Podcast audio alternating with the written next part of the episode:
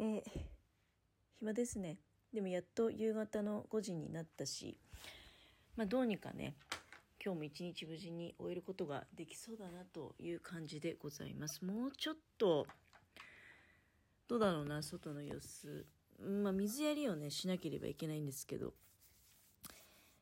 もうちょっとしたら、これ喋り終わったら水やりに行こうかな。植物にね。うーん、まあ暑いだろうけどね。夕ご飯の支度はもうしないっていうことを決定したので、だいぶそれでね、気が楽でございます。いや、今ちょっと、まあ、なんか何もやる気起きないし、良くないなぁなんて思いながら、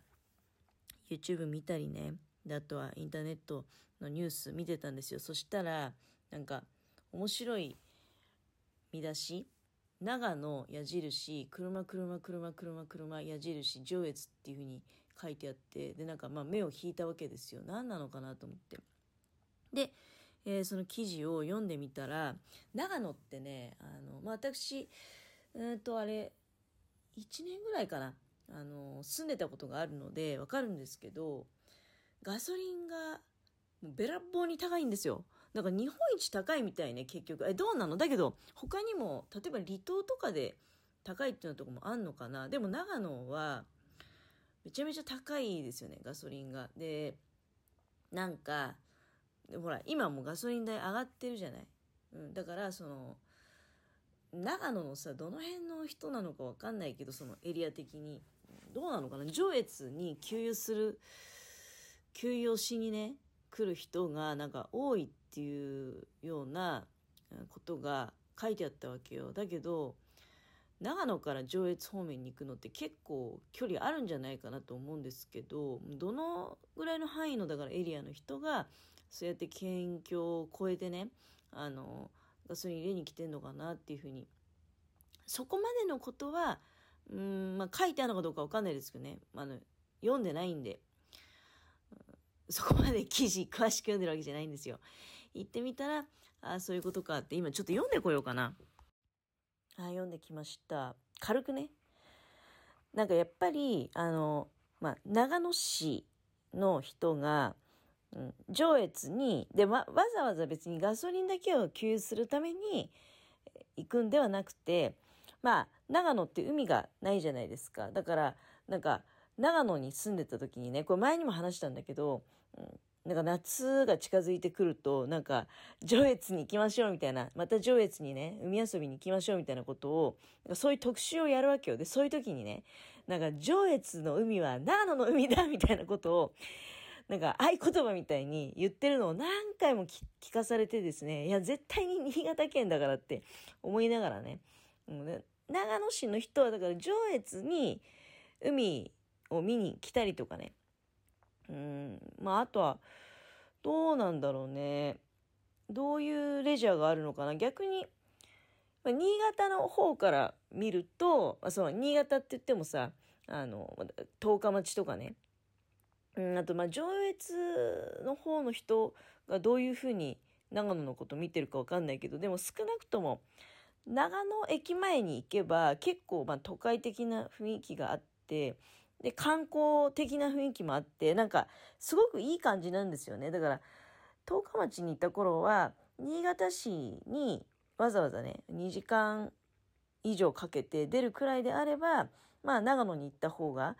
時間も短くて済むし、で、多分なんだけど、新潟市よりは長野市の方が、私の個人的な感じではね、あの、まあ、面白いかなって、行きたいかなっていうふうに思うわけよ。うん。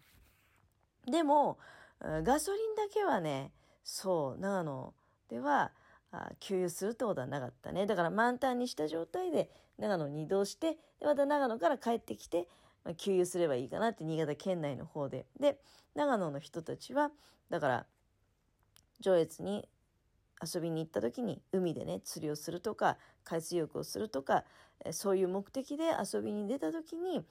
長野では、だから給油して出かけるわけじゃないわけですよ。上越に行ける分ぐらいの、まあ、油を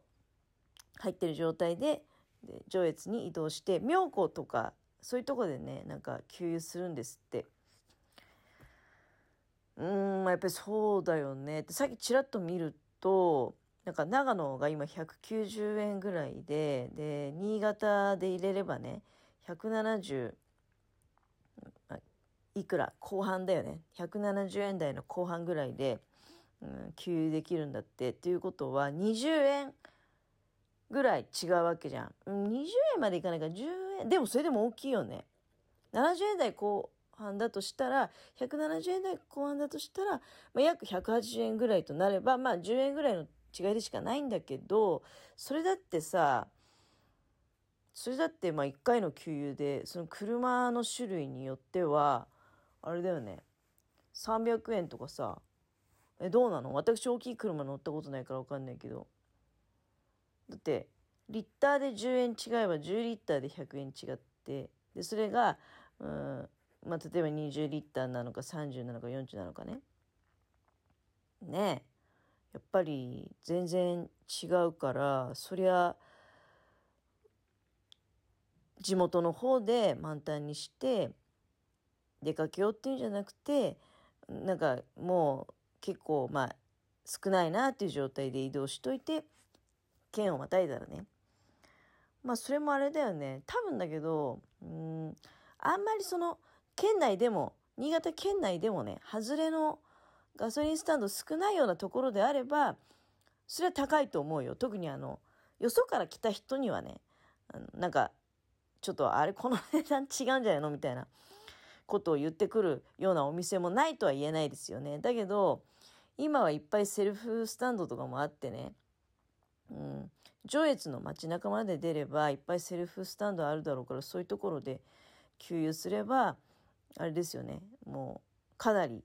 お得に給油できますよね。やっぱりそんなことがこう話題になるほどね、うん、なんとなくあれですよ。ガソリン代が上がってんなと思った時にやっぱりふともう結構昔の話になりますけどね長野に住んでましたからああそういえば長野にいた頃はガソリン代が高くてなんかどこで給油しようかいつも悩んでたなってまあどっかしらその長野の県内でまあ、一番ベストなところでね、大体プリペイドカード式の給油所が多かったですよね。入れるとしたら。プリペイドカード式で、で、まあ、セルフと。うん。プリペイドカード式だと、要するに、もう、絶対そこで給油するよっていうことを約束してるわけじゃないですか。プリペイドカードを買うことによって。だから、あの、まあ、多少こう、サービスしてくれますよね。絶対にもう、お宅でガソリン入れますっていうことをもう確約してるわけだから前金で払ってるわけですからねうんまあふとねでもなんかガソリン代高騰した時に長野長野暮らししてた時のことを思い出してああ今長野県内ってガソリン代どうなってんのかなってまあ長野も広いから多分その北進と東進とね南進とあるんですけどまあその地域によっても違うのかもしれないけど私が知ってるのはまあ東進と北進だけですね。住んでたのは